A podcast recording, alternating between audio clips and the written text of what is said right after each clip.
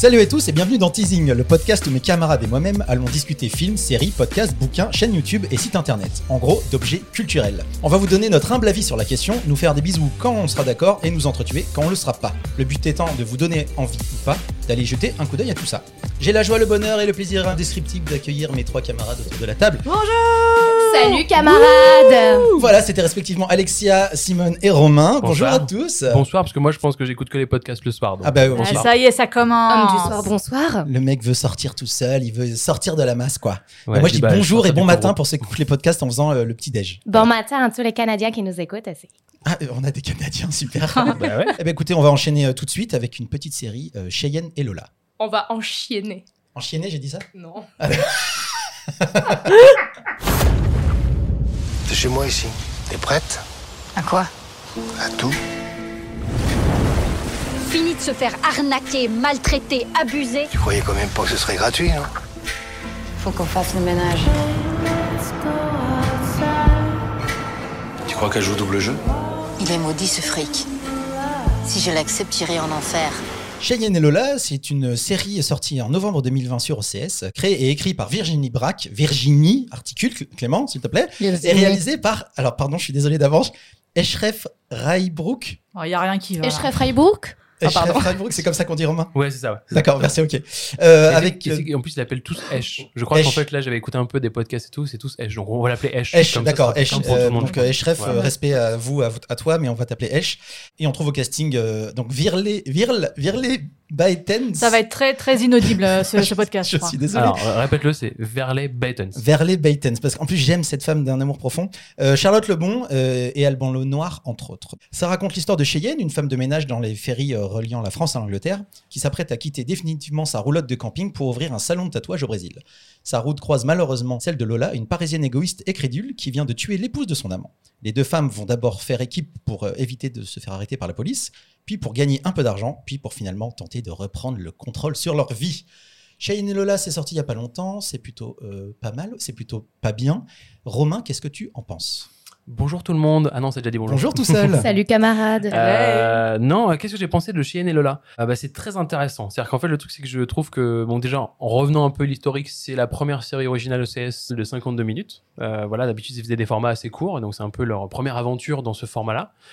C'est très intéressant. Bon, C'est un polar. Moi, j'ai trouvé, dans, en termes d'ambiance, moi, ce que j'ai préféré vraiment dedans, c'est l'ambiance. C'est-à-dire ce truc de western, cette ambiance western, en fait, à l'intérieur du, du nord de la France, euh, avec des chouettes images où on, on pourrait se retrouver, en fait, avec des décors de téléfilms et traité complètement différemment en termes d'image et euh, même en termes d'écriture. Il faut dire que ça a été écrit donc par Virginie Braque, qui est euh, la scénariste qui a, qui a- qui a écrit la saison 2 d'Engrenage. Ouais, alors je pense avec d'autres gens, mais en tout cas, elle. Bah, en fait, elle dit que non, elle était toute seule. Ah ouais ouais elle a- J'ai entendu un podcast, elle était toute seule à écrire. ouais, les meufs peuvent faire des trucs toutes seules. Mais on n'a jamais dit qu'elle pouvait pas faire des trucs toute seule. Et alors J'ai Ah dit quand même Putain.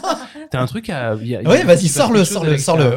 Non, non, mais il faut, t'as quelque chose à très prouver. Pas du faut tout, pas du tout. Et d'ailleurs, elle a écrit cette saison entière euh, toute seule aussi. Donc euh, Voilà, elle a tout écrit toute et elle seule. est- Bravo. Elle est euh, autrice. Maintenant, au- autrice de romans, je sais pas. Oui, si, Bah, autrice. à oui, la base, je crois qu'en fait, elle est aussi autrice de Ouais, romans et tout. ça.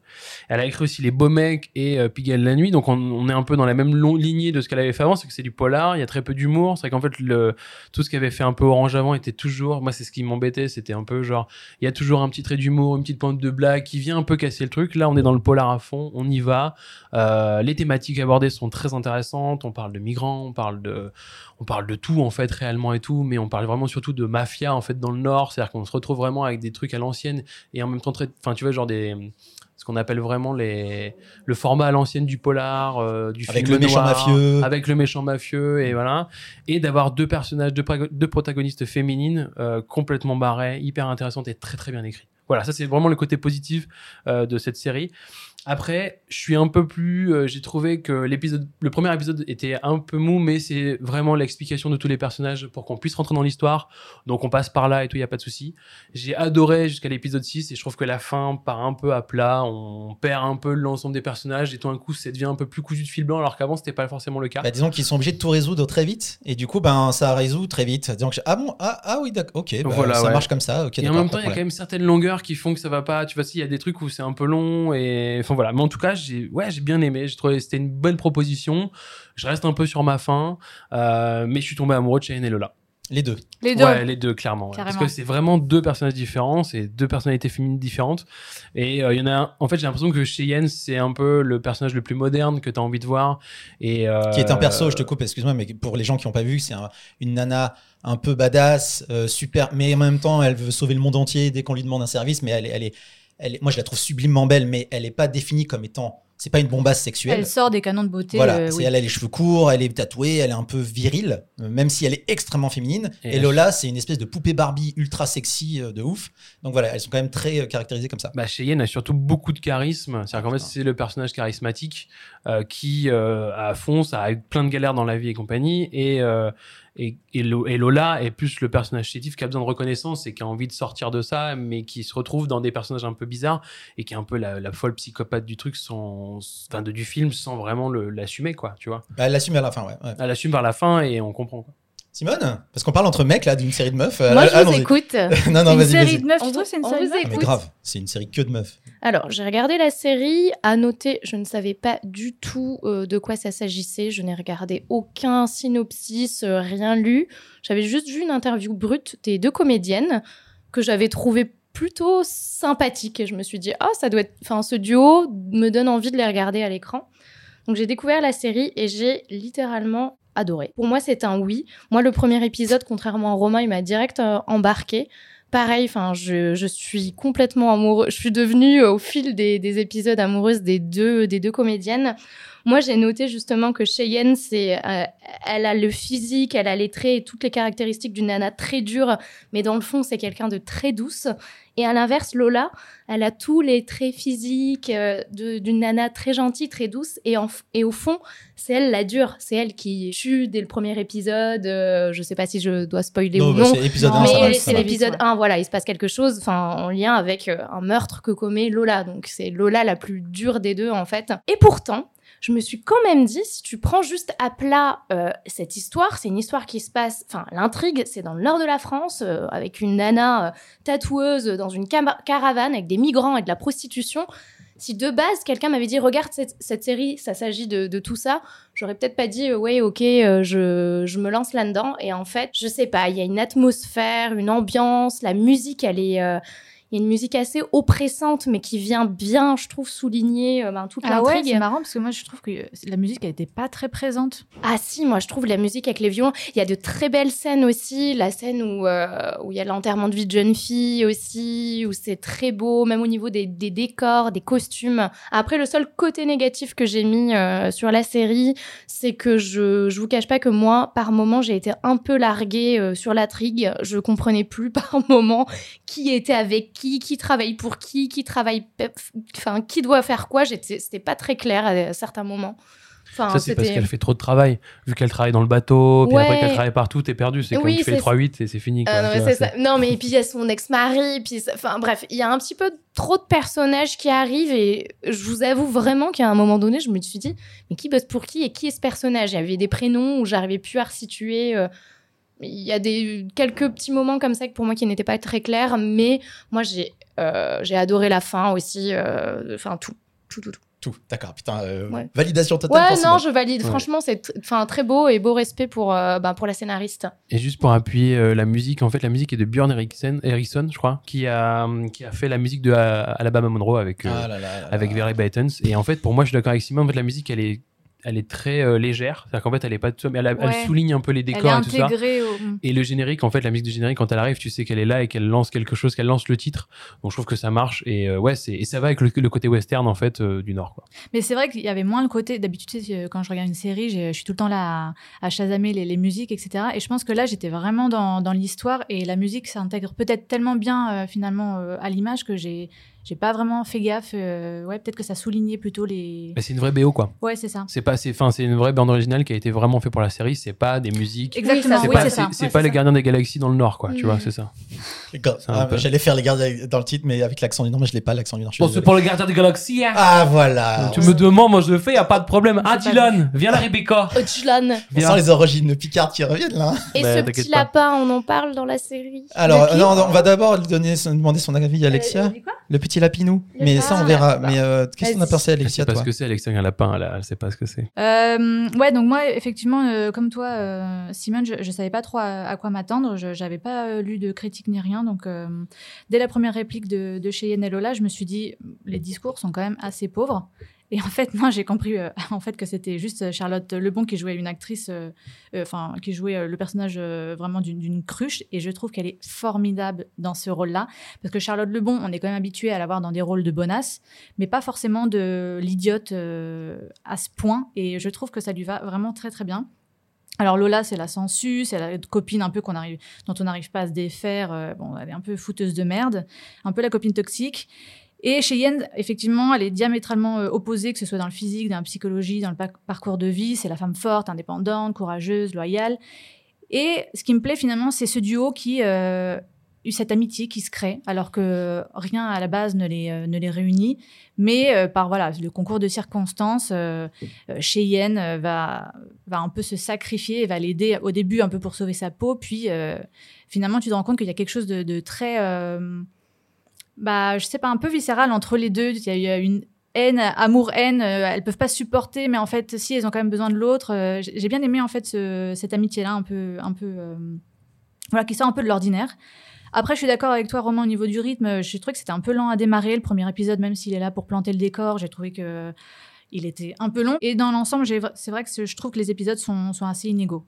Euh, c'est vrai que vers la fin, je trouve que ça s'essouffle un peu. Euh, voilà, il y a des épisodes où je me dis, bon, allez, avance un peu parce que euh, là, c'est c'est un peu lent. Après, tu as dit que c'était une série de meufs. Euh, Clément, je suis pas d'accord dans le sens où, effectivement, c'est un peu euh, le western. Déjà, c'est pas le genre de, de série qui, moi, me, me plaît euh, comme ça si tu me parles du, du synopsis. Normal, t'aimes rien.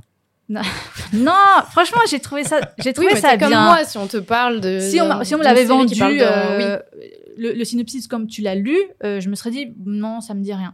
Et au final, si tu rentres vraiment dans cette histoire, après, euh, voilà, tu vois deux, deux femmes en tête d'affiche, tu te dis ah euh, ouais, ça doit être une, une série féministe, etc. Il y a que Cheyenne qui sauve un peu l'honneur des femmes. Les autres persos féminins, ils sont soit bêtes, soit avides d'argent, soit d'horribles mères, soit parfois les trois en même temps. Et, euh, et finalement, euh, entre elles, tu te rends compte qu'elles se font beaucoup de coups bas. Euh, quand elles s'entraident, c'est vraiment un peu pour sauver bah, le- le- leur petite personne. Après, c'est vrai, elles sont dans un co- contexte de misère et de danger, etc. Mais je trouve qu'elles manquent quand même pas mal d'humanité. Il y a que Cheyenne qui, euh, qui a le sens un peu du sacrifice et tu sens qu'elle a de l'empathie et de la bienveillance pour, euh, pour, pour ses autres euh, filles, euh, collègues euh, avec qui elle travaille. Alors moi, je veux clasher Alexia. Allez, bah c'est ma fête euh, ça y est. Attention, bagarre. C'est Ah, pas le- le- possible. on est trop fort. Mon Dieu. C'est ringard, mais c'est rigolo. Alors moi, je suis Un peu absolument- comme mais je, toi. je suis tellement. Oh là là. Allez, Alors, ça commence. Pom Mais je suis tellement pas d'accord. En fait, pour moi, C'est c'est une bagarre de 100% boomer. euh, féministe comme série. Et, et je dis pas ça pour dire ouais, féministe, c'est c'est trop bien. Et parce qu'il y a pas parce qu'il y a deux meufs et que ces meufs sont pas gentilles. Le féminisme, à mes yeux, ça n'a rien à voir avec le fait d'être gentil ou pas gentil. J'ai jamais dit ça. Si, t'as dit ça. T'as dit elles sont toutes méchantes, c'est des mauvaises mamans. euh, elles, veulent, elles, elles veulent que de l'argent. Elles sont toutes en galère, moches et tout. Sauf que ça, c'est le cas de tous les personnages de cette série. Et c'est moi, c'est un des points négatifs que j'ai avec, ce, avec cette série, c'est que c'est encore quand c'est dans le Nord, t'as l'impression que c'est tout le temps la misère sociale horrible. Tous les gens sont moches, ils ont tous des tatouages, ils aiment tous Johnny, ils, aiment- ils- vivent tous dans des galères. Et là, même dans les dans les baraques de riches, euh, de la baraque du, du blond là, eh ben quand tu regardes, tout est crade. Dans la salle de bain, il y a de la poussière partout. Donc tu vois, c'est un espèce de monde. Parce que. Cheyenne, elle est pas passée. Après, encore. je suis désolée, mais, non, mais moi voilà. aussi, je, suis une... je viens du Nord, c'est un peu ça. Non, Et t'es vachement belle. Non, et puis t'es vachement belle. L'idée, c'est pas ça. L'idée, c'est que tu, tu regardes le petit quinquin, tu regardes toutes les représentations télé de- du Nord, c'est tout le temps ça. Il n'y a pas quelqu'un qui sauve le truc. Et donc, l'histoire de le féminisme, là, c'est pas une histoire d'être gentil ou méchant, parce que tous les personnes sont méchants. Les mecs sont des gros cons, sont des lâches, sont des enfoirés, sont des bah, on mafieux. les meufs sont des gens euh, qui sont pareils en fait. C'est pas une histoire de sexe, c'est une histoire de galère et de classe sociale. Et là, le, féminisme, point de cette série, c'est qu'au début, c'est les hommes qui ont le pouvoir et à la fin, c'est les meufs. Et Oui. toute la série n'est que ça, sur la prise de pouvoir des femmes sur le système de mecs.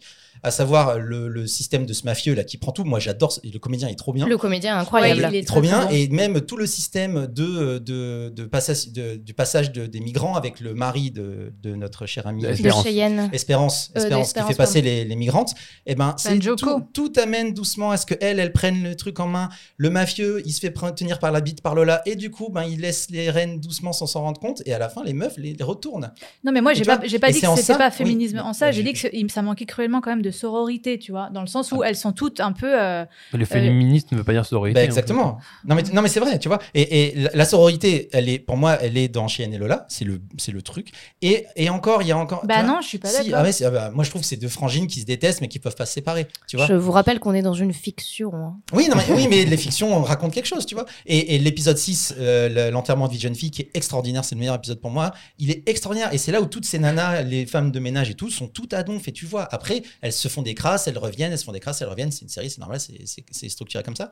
Mais pour moi, c'est totalement féministe. pour finir un peu ce que tu disais sur les femmes, euh, ce qui se passe sur les, les, les ouvrières, en fait, qui sont dans les, dans les, donc les femmes de ménage qui sont sur le bateau, mhm. euh, moi, c'est ce que je vois, en fait, réellement. C'est, pour moi, c'est très réaliste. De, de voir un peu ces femmes qui, où il y en aura forcément une ou deux qui va mener un peu la danse et les autres qui vont suivre derrière mais qui vont quand même avoir leur euh, pas leur petit mot à dire mais leur petit truc à leur le- Leur rôle à jouer, leur rôle à jouer ou même pas non mais juste en fait tu vois ils veulent juste défendre leur bout de gras Mhm. c'est-à-dire qu'en fait, c'est, j'ai pas envie de déranger les autres, mais en même temps, je pense un peu à la communauté parce que je suis une team. Et dans le Nord, c'est ça. C'est-à-dire qu'en fait, vraiment, le truc du Nord, c'est un peu de s'effacer pour faire un truc de groupe.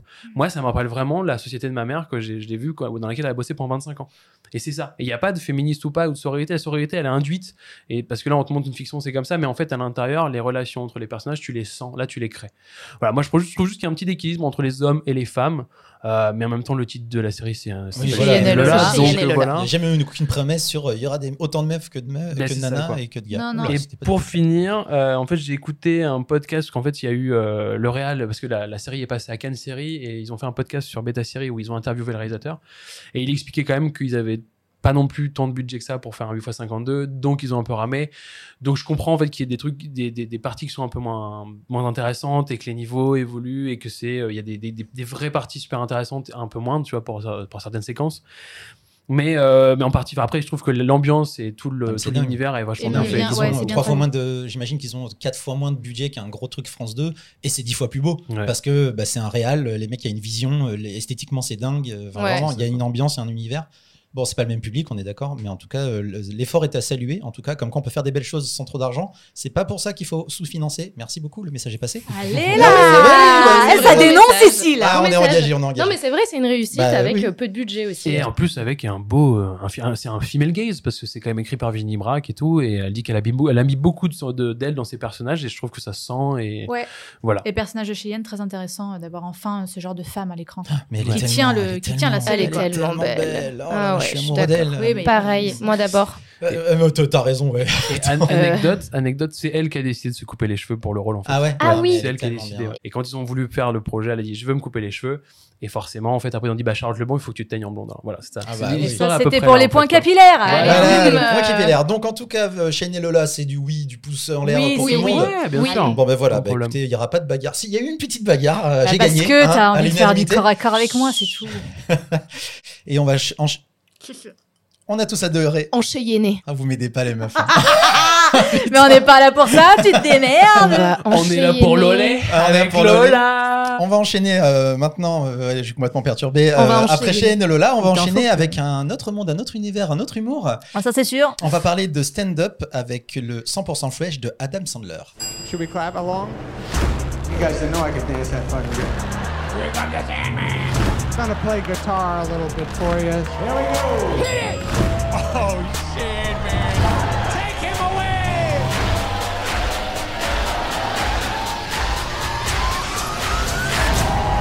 100% Fresh est un spectacle de stand-up euh, de Adam Sandler qui est disponible sur euh, Netflix depuis 2018. Oui, on parle d'une vieillerie. Euh, ça dure 1h13 et en gros, dans ce spectacle, Ad- Adam Sandler enchaîne le moment de stand-up et numéros musicaux dans un flux ininterrompu de vannes et de blagues.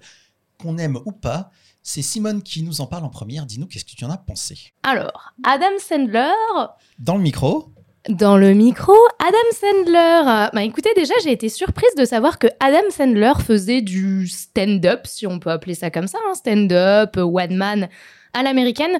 Donc il faut que je vous reprécise quand même le contexte. Je suis euh, moi-même stand-upeuse. Je... Allez là, promo Je veux dire, je suis dans le milieu, l'univers euh, de la vanne, de la rigolade. La J'ai énormément marade. de références, attention, donc au niveau de... Enfin, je suis beaucoup aspirée par des, euh, des, euh, des comédiens ou inspiré inspirés. Ah non, inspirés. inspiré par la scène Aspirer, de c'est un autre travail. hein. Les deux, mais ça, c'est dans les Inspire, coulisses. respire.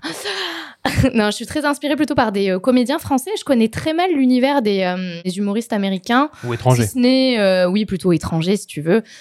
Si ce n'est deux, trois noms comme des Louis C.K. ou autres. Et j'ai un petit peu du mal avec cet humour à l'américaine. Donc, Adam Sandler, j'y suis allée un petit peu réticente, mais neutre, en me disant, allez, découvre ça et tu verras ce qu'il en est. Je resitue un deuxième contexte. J'ai regardé Adam Sandler vraiment dans un mood de bad, car mon appartement a failli flamber. J'ai laissé un appareil en plastique euh, fondre sur mes plaques à- en cuisson.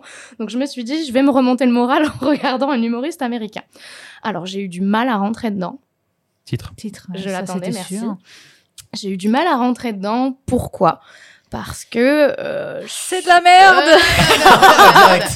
En fait, les premières euh, questions que je me suis posées, c'était, euh, on plonge dans les premières minutes, on voit Adam Sandler de scène en scène euh, faire ses blagues, et les gens mais rient dans la salle. Il est dans des petites salles de- des États-Unis, et je me suis dit, mais est-ce que les gens rient parce qu'il est connu ou parce qu'il est drôle? Parce que je ne le trouve pas drôle du tout. Et tout d'un coup, au bout d'une quinzaine de minutes, donc il faut savoir que Adam Sandler euh, fait des blagues et alterne ses blagues avec énormément de blagues chantées. Donc il est accompagné d'un pianiste et lui de temps en temps prend sa guitare et chante énormément, donc des chansons euh, paillardes à son niveau américaine. Et en fait, je sais pas pourquoi, mais au bout d'une quinzaine de minutes, j'ai commencé à esquisser mon premier rire et là j'ai décollé. Ça, je pense que c'était les gaz toxiques du truc que tu venais de, de faire euh, prendre feu là. C'était des gaz hilarants, je ne sais pas. Mais en fait, plus j'avançais dans le, dans le one man, et plus je me suis dit, mais ce mec, en fait, est brillant, attachant. Il est tellement mal habillé, il a l'air ringard. Il faut pas oublier que pendant qu'il fait son spectacle, il a 51 ans, quand même. Je me suis dit, waouh! Et en fait, moi, Adam Sandler, de base, c'est, euh, enfin, moi, j'étais très fan de lui toute petite. C'était Big Daddy, en fait. C'était un peu, et en fait, il représente ça sur scène. C'est un peu ce fun daddy, family. Il fait énormément de vannes avec sa femme, ses enfants. Il est super attachant et je le trouve hyper drôle. Il a des chansons qui sont un peu trash. Vraiment, je me suis dit, je suis pas du tout chanson de base et pourtant, je me suis laissée emporter et j'ai marqué Jerry. Et tu connais le dicton Simone qui rit. Ah, bah après, tu choisis, tu choisis la fin. Euh, et bien Simone qui est contente, les gars, voilà. Je trouve que c'est un bon punchliner, euh, il- le, le rythme est bon. C'est le boy next Vraiment, door. mauvais départ, ça ça a été voilà l'effet euh, diesel, hein, mal parti, enfin, parti euh, doucement et après euh, fusée. euh, je le recommande, enfin, c'est c'est une nouveauté, le rythme, euh, c'est différent, je vais vous laisser peut-être en parler, mais Bah écoute, euh, moi Bah, Alexia. pareil, j'ai euh, j'ai commencé, j'ai lancé le stand-up avec des a priori forts. Je me suis dit, euh, ça va pas être génial. Franchement, j'y suis allée à reculons parce que je venais de voir sur Netflix, euh, sur Netflix aussi euh, euh, Hubie Halloween. Je sais pas comment on prononce. Mais pourquoi tu regardes ça aussi? C'était de la quoi, ça? Non, bah non, non. Non, mais On pourquoi va pas en parler. Faut pas regarder ça aussi, tu vois. Et du coup, je me, je me suis rappelé que je n'aimais pas cet acteur, en fait, qui joue euh, souvent un peu. euh, bah, tu sais, il fait toujours sa voix de débile, là, dans, dans les films. euh. Oh, exactement. Je déteste quand il fait ça. En fait, c'est un humour décalé qui, bah, qui correspond pas à mon humour. Donc déjà, je me suis dit, ouais, je pense que déjà, ça, ça, va pas me plaire. Et effectivement, quand tu commences à le voir, tu as toute cette séquence de montage de plusieurs lives qui est très perturbant parce que du coup, euh, t'arrives pas vraiment à, rentrer dans son univers. Tu dis, mais attends, c'est quoi? C'est une bande démo, son truc? C'est quoi? C'est Je trouve que le montage, il est vraiment très mal fait. Après, ça se calme. Et j'ai été hyper surprise parce qu'il joue quand même dans des salles de concert hyper euh, grandes. Il a un public, ce mec-là. Et bon, après, euh, c'est un mec quand même très connu aux States. Donc, je pense que les gens viennent le voir parce que, bah, parce que c'est lui. Mais j'étais très euh, surprise qu'il ait ce public-là euh, euh, fidèle voilà, et, et fan de son humour. Pourquoi tu te marres, Romain? Il se fout de moi Pas du tout. Mais si il Mais pleure non, de rire. Je, je repense à une blague qu'il a fait dans le spectacle, c'est pour ça que je rigole. D'accord, ouais, c'est ça. C'est laquelle juste? C'est laquelle C'est laquelle Dis-moi, dis-moi. C'est celle où il dit qu'il veut, il veut faire de la sodomie avec sa femme, tu Ah sais. génial, tout. je toutes notées. La meuf, ah, génial, je l'ai noté, celle-là, j'ai surligné. ces vannes qui m'ont fait trop rire. Ah, Non, mais Alexia, tout, non, tout ce qui est. euh, Il y a zéro fil conducteur, il faut le savoir. Il fait beaucoup de chansons humoristiques. Moi, j'aime bien ça. Je trouve que c'est euh, c'est un, c'est un style. euh, voilà, je, je me suis surprise à me dire, Ah, mais en fait, il chante le mec et tout, il, il s'en sort pas, pas mal. Moi, j'ai aimé que trois sketchs. J'ai aimé le sketch sur Disney, que j'ai trouvé super mignon. Il est génial. Voilà. J'ai aimé euh, son rap. J'ai trouvé euh, que c'était un très bel exercice de style. Et j'ai aimé son sketch sur le P vaginal. Voilà. Donc, autant dire. Euh, je trouve que wallet ça me kiss, résume vraiment très kiss, bien. Phone wallet kiss, you know, phone wallet kiss. Non mais l'autre, non mais tu l'as regardé en boucle, c'est pas possible. J'ai adoré les gars. En fait, elle a noté toutes les blagues et elle est en train de les relire. Elle est en train de se marrer toute seule. Regarde, si genre en mode. elle est en train de revivre sa soirée. de- Virginal Non, de mais Tea voilà. is ready. Le P virginal, c'est vrai. Non, mais c'est pas possible. Reprends, On l'a- continue, continue, on l'a Alexia, perdu. continue. Bon, j'ai trouvé qu'il y, a- donc, il y avait des moments très touchants, euh, notamment lorsqu'il rend hommage à, à son pote, euh, l'acteur euh, Chris Farley. Et d'ailleurs, c'est pas, c'est même pas un sketch en fait, c'est juste euh, un moment où il. C'est une chanson hommage. Ouais, c'est une clairement. chanson hommage. Et, euh, et en fait, c'est là où j'ai j'ai appris un peu plus à le découvrir. Moi qui avais un peu ce- cette idée de lui, du, euh, qui joue un peu le même genre de rôle à chaque fois. Là, je me suis dit, ah, mais en fait, c'est quelqu'un d'hyper. euh, tu le sens hyper humain, hyper sincère dans ce qu'il dit. On sent qu'il a vraiment un amour fou pour, euh, pour sa femme et ses enfants. Il en parle tout le temps. Et il y a, y, a, y a cette délicatesse quand, quand il fait euh, ses vannes là-dessus. Et je trouve qu'il a un truc vraiment de nonchalance, sans pression, très différent des stand-up d'aujourd'hui où on est vachement dans, la, dans une énergie folle, où on crie, etc. Lui, il a un truc un peu posé. On a l'impression que qu'il est venu, qu'il n'ait pas bossé son truc, alors que si, effectivement, il y a évidemment euh, du, travail. Et en fait, je pense que c'est dû tout simplement à son expérience. Il a ce truc de, il est là, il fait son truc à la cool. Et ça, j'ai aimé qu'on soit pas dans, eh, euh, salut, vous avez vu? Euh, moi, j'en peux plus de- d'entendre de- les mecs là, ils sont euh, sous coke. Donc ça, ouais, ça, je trouve que c'était cool. Donc j'ai pas détesté, mais c'est pas non plus le stand-up que je vais conseiller. Moi, si je dois vous conseiller un stand-up sur Netflix, c'est celui d'Ali Wong ou celui de Nanette euh, d'Anna Gatsby. Ah, c'est que des meufs, quoi. Ouais, j'allais dire celui d'Amanda Steele sur OCS, euh, Amanda Steele, mais euh, bon, ok, du coup, j'arrête là, bien, j'arrête non, là. mais, non, mais, non, mais c'était vraiment misandre. c'est ça qui est N- ouf, en Notez que Alexia a fait. Mais c'est parce que ça, euh, ça me parle plus. Notons que Alexia aussi a fait, euh, a fait du stand-up du one man et qu'elle était très très bonne aussi en chanson. euh. Mais c'est pour ça que j'ai aimé Ouais. ce- Ouais, le ouais, côté très. Bon, après, il a pas une voix euh, mélodieuse non plus, tu vois, mais j'ai aimé cet exercice de, chan- de chanson et c'est c'est vrai que c'est rare que quelqu'un fasse quasiment euh, tout son spectacle sur des chansons. Romain, quand tu auras fini ton rototo, dis-nous, qu'est-ce que tu en as pensé de ce beau Non, je spectacle pas du tout. Hein Je regarde pas du tout. Ah, d'accord, Sinon, Je l'aurais fait au micro, sinon. Ah, bah, pas- Dis-moi tout. Moi, j'ai l'histoire de, de, de fraîcheur, parce que c'est pas une histoire d'amour que j'ai avec ce stand-up, c'est une histoire de, de fraîcheur. C'est que je ne, je ne suis pas forcément fan d'Adam Sandler, parce que comme tu dis, il a toujours un peu le même rôle et compagnie. Et là, en fait, quand j'ai vu ce, specta- ce spectacle, ce stand-up, je ne savais pas du tout à quoi m'attendre. Je me suis dit, je vais quand même le regarder. Et là, je retrouve un peu donc, cette nonchalance qui, qui est son personnage, en fait, et qui, euh, qui Oui, rend c'est la vrai. chose. Mais il s'amuse à le faire. C'est-à-dire que tout d'un coup, en fait, il rigole de ses vannes. En fait, tout d'un coup, il amène un troisième, quatrième degré dans ce spectacle que tu n'as pas forcément en fiction. Ouais. Et euh, voilà, et tu, moi, je, je, je sais que j'ai vu Punch Drunk Love avec lui et que je sais que c'est un très bon comédien et qui peut faire, enfin, tu vois, qui peut aller vraiment loin dans la comédie. Et j'ai regardé ça avec beaucoup de détente. Et contrairement à toi, moi, le côté clip, en fait, euh, de fait d'avoir de passer de petite salle à la grande salle ou pas, et ben en fait, je l'ai- j'avais jamais vu dans d'autres spectacles parce que ça coûte cher en fait de faire une capta. Euh, donc déjà d'en faire en fait à chaque fois en faire 6 7 parce que je pense qu'il y a au moins 16 6 ou 7 Ouais. captas des petites salles à la grande salle, ça coûte hyper cher. Mais pourquoi Et- faire?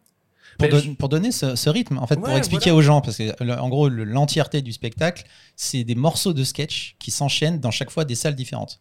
Donc, ça court tout le temps, il n'y a pas d'arrêt, et on n'est pas dans, euh, comme dans euh, la 80% des, 90% des stand-up qu'on a en télévision, à savoir euh, une salle, c'est propre, c'est nickel. Là, ça s'enchaîne, petite, grosse salle, grosse. euh, Il y a du festival, il y a du café-théâtre, vraiment, il y a de tout. Voilà. Et même dans le même dans le même sketch, en fait, il y a le sketch a Ouais, été ça. monté en différentes. Bah, moi, je trouve ça cool, je trouve ça frais. C'est-à-dire que tout d'un coup, c'est plus la performance. Moi, j'ai filmé quelques spectacles, et tout d'un coup, en fait, quand tu filmes en fait un spectacle ou un truc en multicam, ça devient une performance.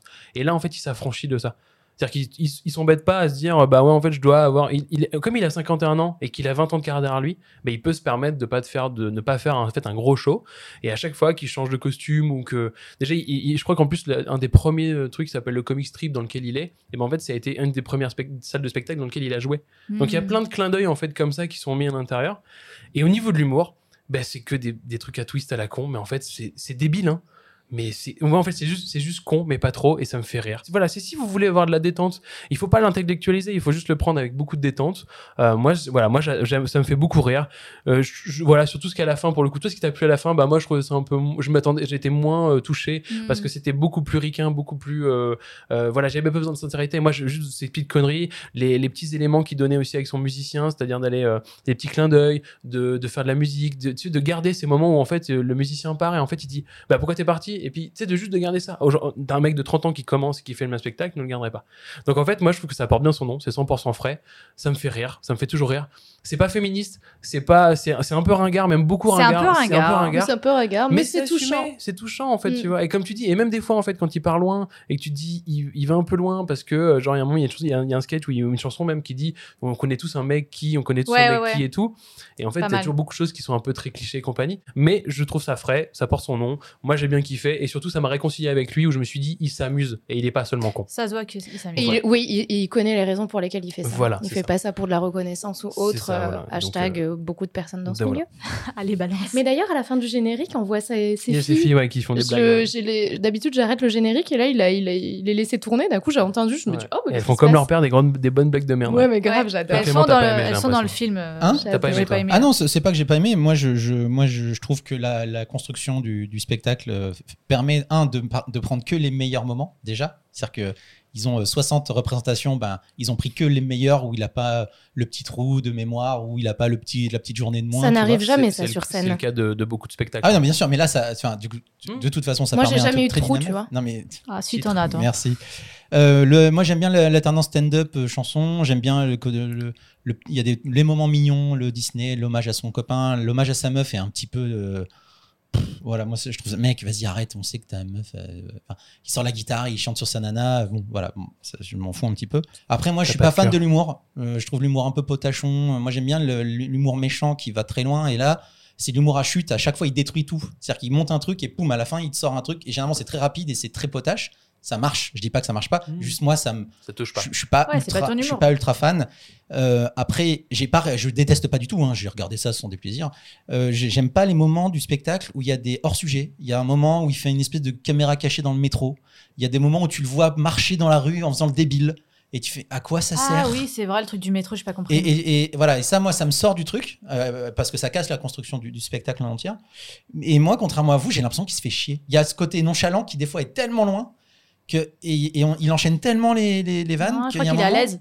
Bah ouais, mais moi, j'ai eu vraiment l'impression que des fois, je me dis, mais Non, mec. c'est son euh, perso, quoi. C'est comme Denzel Washington, il jouera pas 36 milliards de oui, choses. mais En moi, j'ai juste. Après, bon, je déteste les stand-uppers qui rient à leurs blagues. Euh, hashtag Gad Elmaleh. euh, lui, c'est euh, j'enchaîne, j'en ai rien à branler. Ah, si, il rigole à ses vannes aussi. hein. Eh ben, en fait, là, Moi, je je rigole rigole à le mes vannes, plus, c'est quand il est avec des gens, quand il est avec le, le musicien, quand il est avec euh, son copain sur la seule chanson qui m'a fait vraiment rire sur le euh, Station 69 euh, avec son copain qui arrive là en cosmonaute. Mais c'est Rob, Rob Schneider, tu vois, mais moi parce que je trouvais que c'était tellement teubé.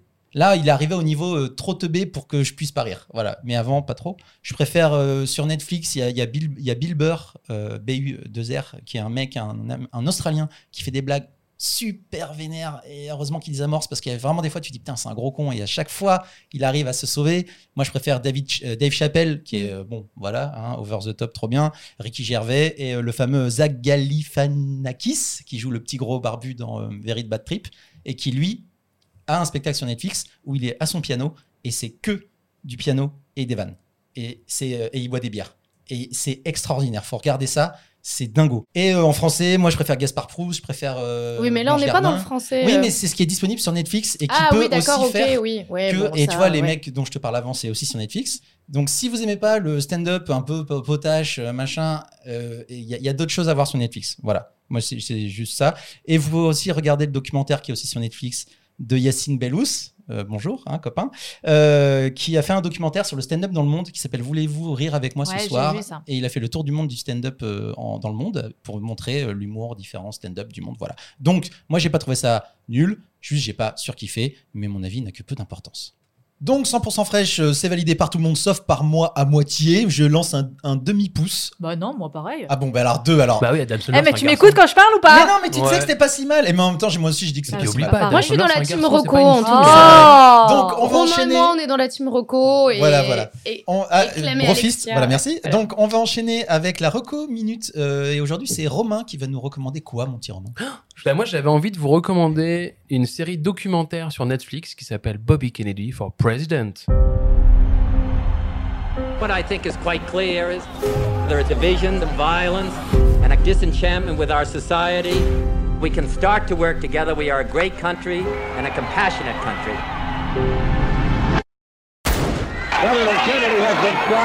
I kept saying to myself, what is happening in America. Robert Kennedy's self confidence came from his family. From Ethel emerged a moral center. Unlike most guys with his power, he was a great father. Pardon, j'ai niqué ton lancement. Ah, mais non, c'est pas c'était, j'ai l'impression que c'était la fin de, c'était Stallone qui était dans Rocky, tu sais, un moment où, moment de souffle, tu sais, comme ça. Vas-y, vas-y. Et même si Bobby, c'est, Bobby Stallone. Euh, non, voilà, moi, j'ai vu ce documentaire, donc j'ai découvert en regardant un Thinkerview avec Albert Dupontel qui parlait un peu de ce, de ce documentaire politique sur Netflix. Donc, Thinkerview, qui est une chaîne YouTube qu'il faut absolument Tout à connaître. euh, Tout le monde, Thinkerview, c'est très très très bien. Et donc, c'est un documentaire en quatre parties, donc euh, quatre épisodes de une heure, sur la vie politique de Bobby Kennedy. Et on va surtout se prendre, enfin, on va surtout prendre à part sur sa vie politique, qui va de euh, l'élection de son frère, donc John Fitzgerald Kennedy, en euh, 1960 jusqu'à sa mort en 1968. Il va aussi à l'élection présidentielle euh, se présenter et se faire euh, assassiner. Voilà. Alert Comment spoiler. Alert spoiler. Bobby Voilà. Bobby, ouais, Bobby. Comme son frère. Ah bah, Comme son frère, Ah oui, ouais. la, bah, la malédiction des Kennedy, elle fait mal. Hein, je Vous avez Shkumun. Vous avez la Ah, la méga hein. Il y a pas que, hein, il y en a eu d'autres, hein, derrière. Mais c'est là qui est intéressant, c'est que tu as le point de vue en fait du frère euh, sur tout le long, et donc tu as trois épisodes sur euh, sa vie, et après le dernier épisode qui est sur qu'est-ce qu'il a laissé comme trace en fait aujourd'hui. Voilà, donc c'est vraiment un, un documentaire qui est surtout sur la partie raciale, parce qu'en fait ça a été réalisé par Dawn Porter, qui est une réalisatrice noire. Euh, donc c'est une femme qui a réalisé. Ouais, je vais regarder Voilà. Donc c'est validé par Alexia. C'est bon ça Et c'est une réalisatrice qui est, vraiment portée sur le politique. Elle a fait euh, elle a fait un documentaire en 2016 qui s'appelle Trapped qui est sur euh, le traitement de l'avortement dans les hôpitaux et les cliniques en fait aux États-Unis. Voilà par rapport à la loi et donc elle allait voir un peu comment ça se ça se faisait. Donc elle est très très politique. Euh, moi je vous le conseille parce qu'en fait c'est vraiment un pan de l'histoire d'un pays que je ne connaissais pas. C'est-à-dire qu'en fait euh, je, connaissais les années 60 mais par la musique et tout ça et là je le vois par la politique. Si je dis que c'est une réalisatrice noire c'est que c'est important, c'est qu'on est vraiment en fait sur l'égalité euh, blanc-noir pendant les années 60, parce qu'on est vraiment en fait au- entre guillemets dans un règlement de ségrégation assez important. Il y a des images d'archives que moi j'ai pas vues dans des ghettos, dans certaines villes où il se rend quand il est sénateur en fait de New York, qui sont assez, euh, enfin moi assez, inéd- assez inédites je trouve. Et donc voilà, donc d'un point de vue d'historique, donc c'est très très lourd, c'est-à-dire qu'un épisode, voilà, c'est tu te prends 52 minutes en pleine face, je pense qu'il faut prendre des pauses, mais historiquement c'est super intéressant, ça en dit beaucoup sur euh, la période, les images d'archives sont magnifiques, la structure est classique, mais euh, voilà. C'est interview de gens euh, en fait, sur fond noir. Alors, c'est beaucoup d'images d'archives. Il y a quelques interviews de personnes qui, sont, qui étaient très proches de lui à différents moments, donc ils l'ont suivi pendant, pendant sa période électorale de 68. Euh, ils prennent un fil conducteur où quelqu'un en fait essaye toujours de savoir en fait parce que le, la véritable le, le fin c'était le, jugement enfin le procès de la personne qui a tué euh, Bobby Kennedy. Donc en fait on part c'est un peu le principe de base mais tu l'oublies très vite et tu reviens dessus à la fin. Euh, et qu'en plus je crois que c'est même toujours pas réglé. C'est à dire que la personne qui l'a tué en fait est, est toujours en prison à vie. Donc elle n'a pas été euh, donc elle n'a pas été décapitée ou euh, létalement tuée en prison. Mais Parce qu'il encore a été, il en a, fait il a il été condamné à mort? en fait, il a été condamné à mort, mais ensuite condamné à vie. Euh, et en fait, le truc, c'est qu'il y a une... enfin, tous les gens qui le défendent, parce qu'en fait, le truc, c'est qu'ils pensent que c'est pas la bonne personne qui l'a tué. Hmm. Donc, il y a tout un fouillis un peu par rapport à ça. Euh, mais donc, l'histoire est vraiment intéressante euh, d'un point de vue historique et euh, d'un point de vue, euh, d'un point de vue image. Les images de l'archive sont très très jolies. Voilà, donc super intéressant, assez lourd, mais voilà. je vous C'est le conseille. c'est sur quoi? C'est sur Netflix. Je l'ai dit tout à l'heure, c'était euh, sur Netflix. pas. D'accord. Excusez-moi. Donc Bobby Bobby Kennedy for President sur for Netflix. President sur Netflix, Voilà. euh, c'est conseillé par Romain. Nous, on n'a on n'a pas notre mot à dire parce qu'on l'a pas vu. Donc euh, jetez-vous dessus, c'est trop bien. Et on va finir avec la reco de la commu, à savoir euh, des films, des séries, des podcasts, tout ça, tout ça, qui nous sont recommandés par vous, et oui, vous-même. Et aujourd'hui, euh, ben, on est tombé sur le film de ma vie, le film de mon amour et de mon cœur, à savoir Die Hard. Vous venez de détruire un immeuble entier. C'est moi qui suis chargé des opérations. J'ai une mauvaise nouvelle pour vous, vu d'ici, vous n'êtes chargé qu'un énorme fiasco. Facile de l'aimer, ce garçon. Viens à Los Angeles, on va rigoler, on va faire la fête ensemble. Mais très difficile de le tuer. Bruce Willis, piège de cristal. Figurez-vous que j'ai été invité à la fête par erreur. Et c'est je- alors, je- J'annonce tout de suite, moi je vais être complètement à charge, enfin pas à charge, à décharge euh, titre.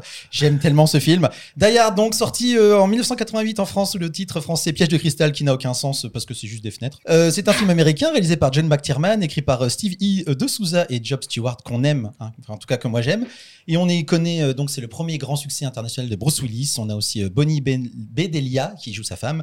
On a, excusez-moi monsieur, Reggie Reginald Vell Johnson, donc le, charmant euh, agent Powell, qui ira plus tard sa sitcom qui va le rendre milliardaire.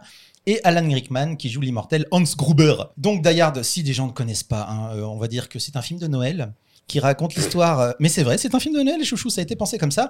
Et ça raconte l'histoire de John McClane qui se rend à Los Angeles pour tenter de, de recoller les morceaux avec sa femme, alors qu'il la retrouve dans l'immeuble où elle travaille. Un groupe de méchants allemands prend l'immeuble en otage et seul John peut les sauver. Alors bon, je vais pas commencer parce que sinon ça va durer trois heures. Et donc c'est Alexia qui va nous en dire un petit mot. Qu'est-ce que moi, ça va durer deux secondes, c'est ça? Oui, non, mais non, non, dis-moi, dis-moi. Non, mais tu l'as dit, c'est une histoire d'amour. Mais oui, c'est un C'est film une romantique. histoire d'amour, je ne l'avais jamais vue. Euh, Alors, faut, faut, faut dire, on, dit, euh, on nous a dit de parler de Hard, Pierre Cristal, et Alexia, elle a fait Oh, pff, c'est Bah, merci à la communauté. Hein. Voilà, elle a gueulé, elle a dit non, et non, mais vas-y, regarde et tout. Donc, Non, mais c'est vrai que c'est sûr, j'ai vu ça aussi avec beaucoup d'appréhension. Je me suis dit, wow, ça va être euh, du lourd. Je pense que je ne vais pas aimer.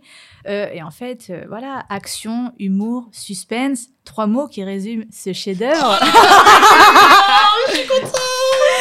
non, non, franchement, j'ai été surprise. Oh, mais je suis tellement content. On va plus te dire agréablement surprise dans le sens où j'ai trouvé qu'il y avait énormément d'humour et c'est ce qui sauve, selon moi, ce truc-là.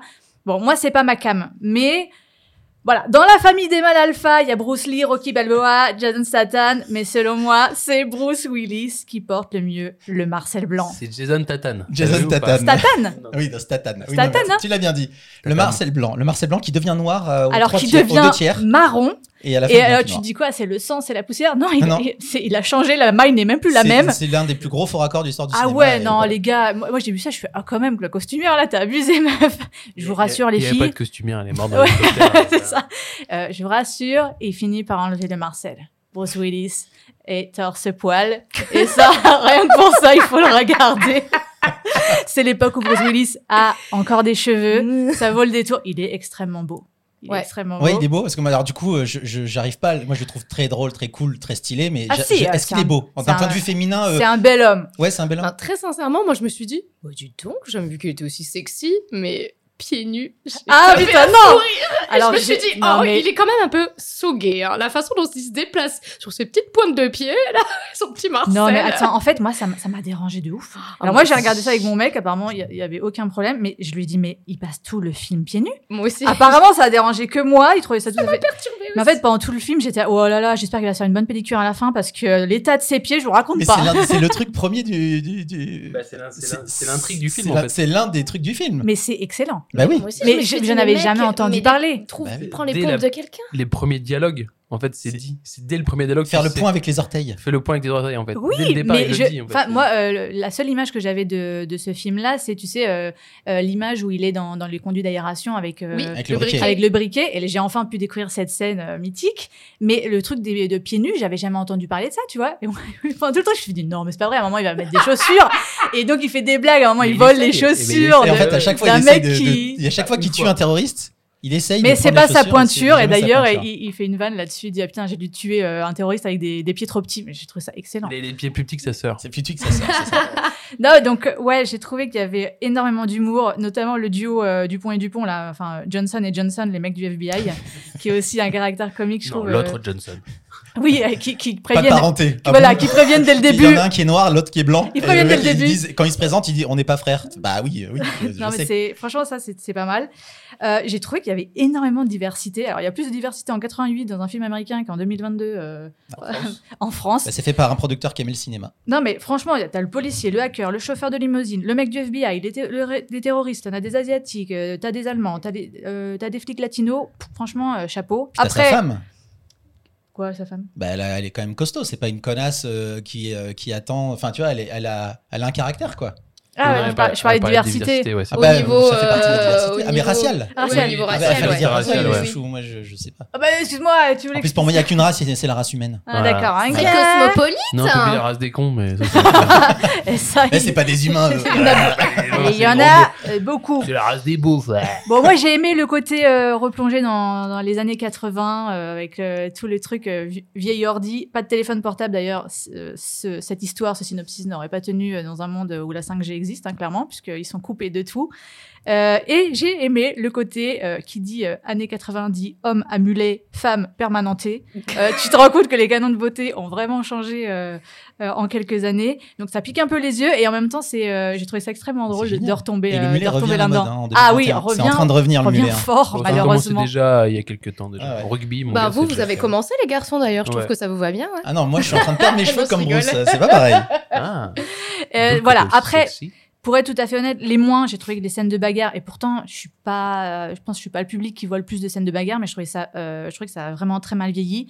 Aujourd'hui, on est dans un niveau de chorégraphie de baston qui, à mon avis, est assez élevé. Là, le mec, à un moment, il tombe euh, des escaliers. Il y a trois marches, hein, c'est pas le- les marches du Festival de Cannes. Il meurt. Je veux dire, même Scarlett O'Hara, euh, elle, elle- continue à vivre. Lui, je sais pas comment, le grand Golgoth, c'est une armoire, le mec, et ben, hop, il tombe, il est mort. Je me suis dit, bon, là, euh, les gars, C'est pour aider le scénario. Ouais, c'est ça, parce que sinon, parce qu'il y en a beaucoup euh, à, à, Ah, mais il en tue à beaucoup, tuer. Il y a beaucoup de, tu sais, il a sa to-do list, tu sais, il, il barre au fur et à mesure. Après, j'ai écrit la chatounette. Il faut dire qu'il a beaucoup de chance, ce Bruce Willis. Ah quoi. oui, bah oui, Bruce, oui. Et, et heureusement que sa femme a une Rolex, parce que je pense que tout, tout le film repose là-dessus. Ah bah oui, s'il n'y avait pas de montre, euh, le film ne se Ah non, pas. il se, il se finirait pas bien du tout. Pas du tout. Euh, voilà, et puis sinon, euh, je trouve que voilà, le mec, Bruce Willis, aujourd'hui, il a quand même 65 ans. Euh, J'ai regardé, il a à peu près euh, entre 2 et 4 films par an depuis les années 80. Il en a encore euh, deux films de prévus là en 2021. Il a une carrière incroyable. Et, Et, voilà. c'est le premier film qu'il a fait au cinéma. C'est le premier premier. Ah, le film qu'il fait au cinéma. Avant, il faisait, euh, il était Ah, dans ça, je euh, Clair de Lune, pas. qui était Ouais. une série euh, télé- télévisée où c'était un- du polar rigolo, il était sympa. Mais euh, ça, c'est son premier rôle et euh, au Cinoche. Et c'est à l'époque, il n'est pas du tout crédible. Il n'est pas Ah, connu. mais si, Elle ça pas lu, mais donc et c'est un peu surtout- ce qui l'a propulsé Et en surtout vrai. qu'à ah, mais c'est C'est un peu ce qui complètement. l'a propulsé. Et en fait, ouais. à l'époque, c'est euh, Schwarzy, Stallone, c'est les- c'est Cobra. Ah oui. On sort de Commando, on sort de tout ça, et donc c'est des mecs super Golgoth. On a demandé à ces gens de le faire, et comme dans le scénario, c'est un petit mec normal. Et ben les mecs, euh, McTiernan il dit non non, je vais prendre un gars qui a pas de muscles. Je vais pas, je vais pas prendre un mec invincible. Je vais prendre un mec qui, qui va en, en chier et surtout qui a pas envie d'être là, qui, qui fait tout pour pas, qui est tout le temps obligé de faire les choses. Et c'est vraiment dans l'ar- l'archétype stéréotypal, excusez-moi, du super-héros de l'époque. C'est l'antithèse de tout ce qu'on connaît. Et c'est ça aussi qui a tout niqué. C'est que là, au début, le premier move qu'il fait, euh, Brad, euh, Brad Pitt, n'importe quoi, Non. Bruce Bruce Willis. Willis, il monte dans un étage et il appelle la police. C'est pas un Schwarzy, un Stallone qui fait ouais, il y va, il nique tout. Et à chaque fois, il est obligé d'y aller. Et tout le temps, il passe le film à dire putain, j'ai pas envie d'être Et en là. fait, c'est ça non. qui rend le Et truc c'est drôle. ça qui le rend super, euh, euh, super cool, super sensible et attachant et humain en fait. C'est pas un Terminator. Euh, c'est, euh, Commando, c'est 86 si je ne m'abuse. Schwarzy, le top du top, le mec il avance, il nique tout. Il flingue 96 personnes en un film. euh, il, il atomise tout. Il s'en fout. John Matrix. Là, et, et le mettre pieds nus, c'est le rendre vulnérable. et la fameuse, quand le mec le, le voit qu'il est pieds nus et qu'il dise euh, shooter les fenêtres, et qu'après il se traîne et qu'il enlève les morceaux, Le je te dis, pauvre. oh, mais il est chichou quand même. Voilà. Donc, faut dire que dans l'histoire du cinéma d'action américain, c'est un shift parce qu'on passe du héros invincible euh, bodybuildé à un gars normal qui a pas envie d'être là et qui, qui fait les choses parce qu'il a pas le choix. Et je pense que c'est pour ça que j'ai aimé. Bah oui, bien sûr. Si on était dans que si ça avait le été, euh, premier Schwarzy, degré, euh, euh, non. Voilà, Mais qu'est-ce que t'en as pensé toi, Si ça avait été Schwarzy, je crois que j'aurais pas regardé. hein. Bah Franchement, hein. j'avoue, Bruce Willis, en fait, il fait tout. Alors, Die Hard, euh, hashtag mourir dur, hein, traduction dur. littérale. Moi aussi, je me suis dit pourquoi piège de cristal? En fait, c'est marrant, à chaque fois que les gens me parlaient de Die Hard et de piège de cristal, je pensais que c'était deux films différents. Donc, je viens de me rendre compte en 2021 que c'était un seul et même film. Alors, déjà, euh, premièrement, j'ai vu qu'il était sorti en 88. J'ai fait, ah, Ah. l'année des meilleurs. Hein.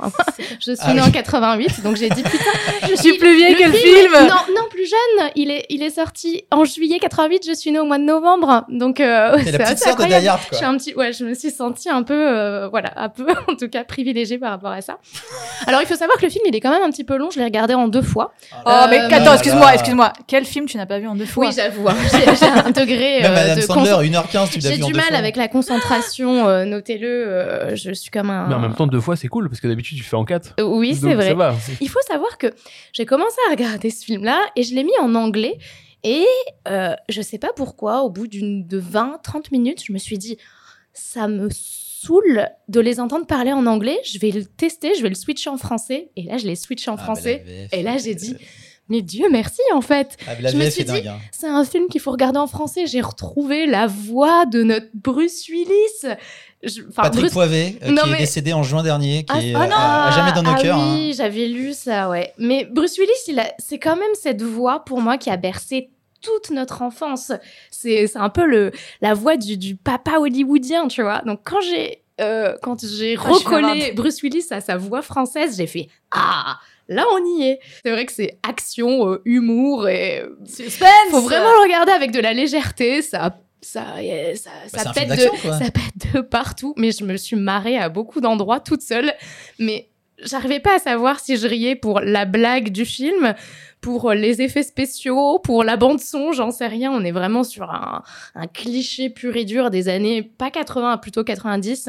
Après, moi, je me suis quand même dit. euh, où sont les femmes hein, dans ce film euh, à l'époque? Bon, Autant enfermées dans le bureau, autant euh, c'est assez cosmopolite euh, niveau racial, etc. Mais putain, je me suis dit, où sont les femmes des années 80 Les femmes jusqu'au bout des seins? Sa femme, c'est juste la vicose de service. hein. Elle est juste au service, il marqué du vilain méchant allemand là pour euh, pour euh, pour servir de, de chantage. hein. C'est tout. hein. Sinon, euh, Ouais, je suis pas d'accord, c'est mais- permanente. mais, Mais, bon, c'est tout. Mais bon, on est dans un film de bonhomme. Hein. Faut pas, euh, voilà, faut, faut pas Alors, regarder dans, ça. dans- euh. dans la partie, dans, dans le film en lui-même, effectivement, elle est là, mais dans sa relation au héros, c'est Ah. elle qui a les couilles. hein. C'est une, une nana qui, qui est partie de, de son couple pour aller faire son travail, qui a changé de nom, qui a repris son nom de femme Ouais. euh, pour dire euh, fuck en fait, euh, parce que ici, Mais elle le japonais, reprend à la fin machin. parce que du coup elle l'aime donc euh, bon. Oui, mais peu importe le, le- le truc. Et puis il s'est bien niqué pour elle, hein, ça va, tu vois. Mais le perso est pas complètement. Enfin, pour moi, c'est pas une. C'est un des éléments en plus de ce film, à savoir, c'est pas une connasse comme dans les autres films qui attendent leur mec comme ça avec les petits yeux de battus. Non, elle l'attend pas du tout. Elle l'attend pas. C'est lui qui revient la chercher d'ailleurs. hein, Voilà. Oui, c'est vrai, ouais. C'est- juste en ça. Je dis pas que dans le film elle sert pas à grand chose, mais voilà. Oui, bon, en tout cas, les femmes sont quand même pas mises en avant. Par contre, j'ai quand même tapé un fou rire euh, sur les côtés, euh, les histoires un peu mélodrames de l'histoire, euh, de l'histoire du flic Renoir, là, qui raconte euh, ce pourquoi il a pas tiré sur quelqu'un. Ah, sur l'enfant, ouais, bon, ouais, ça- franchement, euh, c'était. J'ai noté qu'on est quand même sur un acteur studio de Beauvais, hein, ça rime avec mauvais. Oh, sympa Ah ouais, on salue les mecs du Beauvais Oh non Et qui dit, dit Bruce Willis à la fin, qui dit, dis à ma femme que je l'aimais, mais, mais pas que j'étais désolée d'avoir été un imbécile. Et à la fin il dit.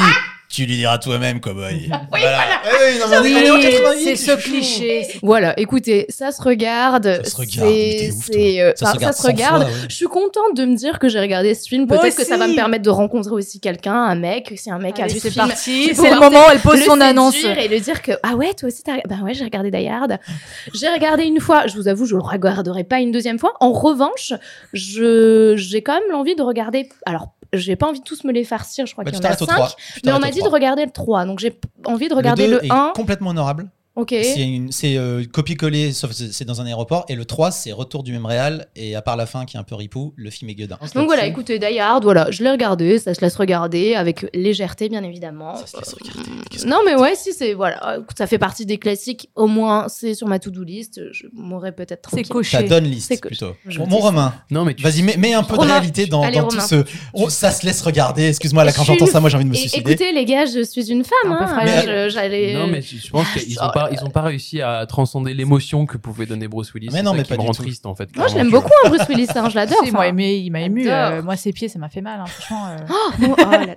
Non, non, mais après, moi, je, je l'ai vu quand j'étais enfant. Enfin, tu vois, c'est vraiment. euh, moi, je, je- ce qui était intéressant de le revoir, c'était surtout de, de comprendre pourquoi c'était devenu un film culte. Euh, voilà, c'est-à-dire que c'est vraiment un, un film sur euh, la réinvention à l'époque du film d'action. Euh, donc, de la réinvention du héros, la réinvention du genre. En fait, ce qui est marrant, c'est que là, en le revoyant, je me suis dit, en fait, John McTiernan a voulu vraiment faire une passation de pouvoir entre les westerns et les prochains films d'action, parce qu'il y a vraiment beaucoup, beaucoup, beaucoup d'hommages au western dans la façon de filmer, dans le côté yippee En fait, euh, c'est Roy Rogers, c'est ça, en fait, le, Ouais. le, le- le cowboy des années 50. C'est vraiment de la méta par rapport à ça. C'est-à-dire que vraiment, c'est je, je vais traiter du film d'action et de mon héros à l'intérieur. Et euh, contrairement à toi, je trouve que Piège de cristal, bah, c'est vraiment un titre qui sonne bien. Tu Ah vois. non, moi, je dis pas, je dis que. Tu non, vois, il sonne on- bien, il sonne bien. Mais alors attends, ça fait comprends. référence aux vitres qui. Mais ouais, est piégé dans la tour de cristal. un- Un tour de, de vitre. Ah, je, je vous jure, je l'avais pas. Ouais, mais en fait, il est piège de cristal parce qu'en fait, voilà, il piège de vitre, c'était moyen. piège de vide, quoi, tu vois. Piège de vitres, là. Piège de vitre. Mais euh, Piège de vitres qui éclate. tout ça, tout, et qui fait, mal au péton. Euh, non, mais sinon, je regarde, je regarde. Euh, le, le vrai constat, c'est que je- moi, je trouve que c'est vraiment, un, un- je trouve c'est c'est un chef-d'œuvre en fait, même si je suis team Chef-d'œuvre. Die Hard 3. Die Hard 3, ah, Ouais. moi, je suis team Die Hard 1. Je suis team Die Hard 3.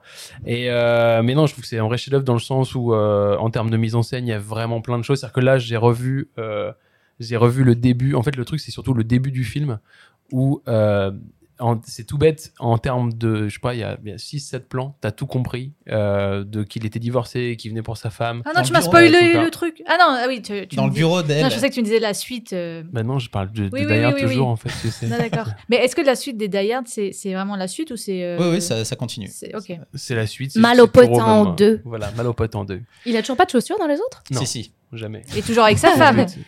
Dans le 2, Tu oui. verras, tu verras. Oh pas tu- Arrêtez, tu vois, ils veulent déjà savoir la suite, Ouais, alors ouais, qu'on peut même ouais. pas te critiquer. Quoi. Et, et donc, ouais, donc dès le début, moi, c'est vrai que j'ai revu le début et je me suis dit, non, mais en fait, en, très peu de temps, il tellement t'explique, clair. c'est tellement clair. en- C'est un, c'est un réel d'image. Ouais, Vraiment, réel McTiernan. d'image, C'est-à-dire qu'il y a un plan sur le bureau de Ouais. Oli Gennaro et tu comprends tout. Ouais, effectivement, j'ai trouvé que ce plan la- était bien. Ouais, ouais, ouais. C'est dinguissime. Oh, Et- Ça et, va, euh, c'est pas non plus. euh. Ah, mais si, mais si, en fait, parce qu'il n'y a pas de dialogue qui C'est en explique tout ça. présentation de, de personnages et, mais et c'est la base de ouais, la tu réelle, comprends bien. tu vois. Et en fait, tu vois ça, euh, il y a un truc qui est dingue avec ce film, c'est que t'es jamais perdu.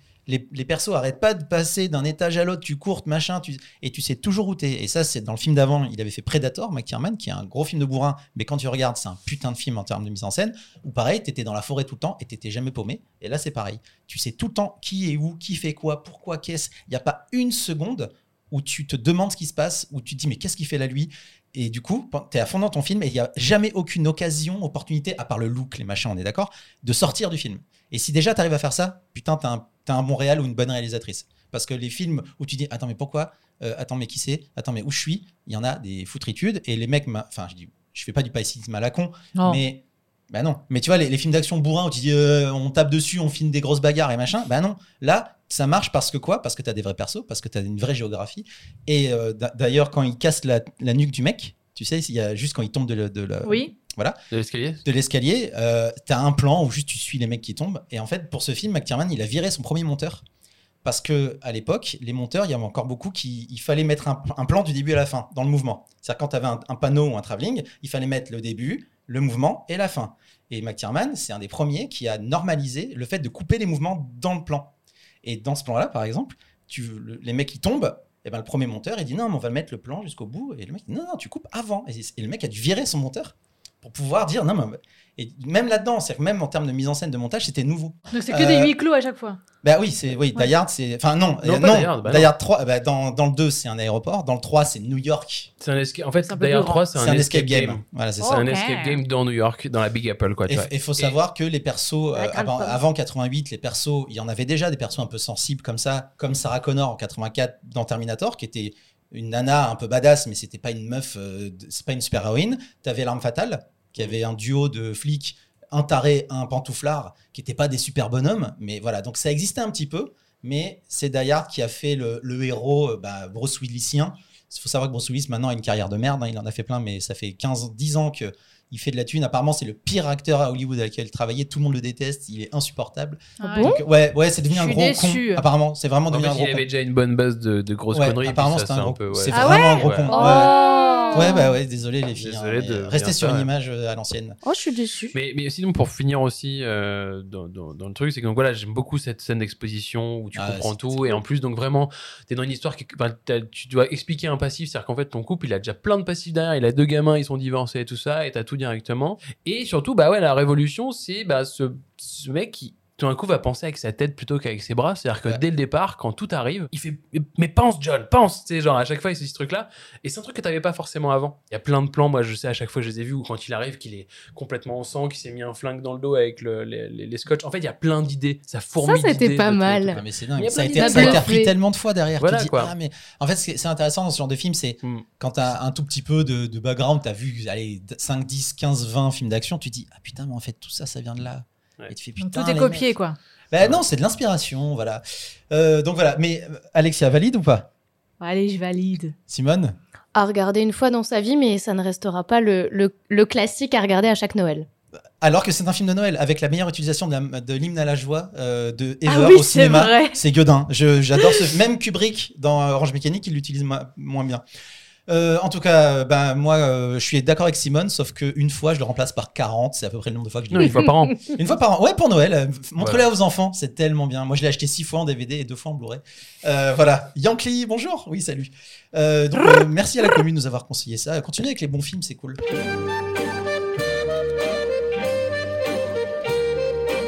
Et voilà, merci beaucoup. C'est la fin de ce nouvel épisode de Teasing. J'espère que ça vous a plu. Merci Romain, merci euh, Simone, merci Alexia qui sont tous Mais en train de, de danser rien. comme des teubés devant, devant moi. Eh, Parce Teubé, qu'ils- tu critiques pas mon style Ils, a- ils adorent tous Isolation. la musique de fin. Et euh, bah écoutez, dites au revoir quand même. Au revoir salut tout le monde Au revoir, les Au mois amis, prochain. À la très vite. À Salut, très bisous. vite les camarades. Les mecs, ils me laissent tout seul pour dire au revoir. Teasing est un podcast produit par les ondes mécaniques. Vous pouvez nous retrouver sur toutes les plateformes de podcast de l'univers et n'hésitez pas à nous donner des bonnes notes et en parler autour de vous pour nous faire un peu de pub. Pour nous donner vos recommandations, nous laisser des messages ou nous faire des bisous, retrouvez-nous sur le compte Instagram des ondes mécaniques. Les ondes mécaniques. Les ondes mécaniques.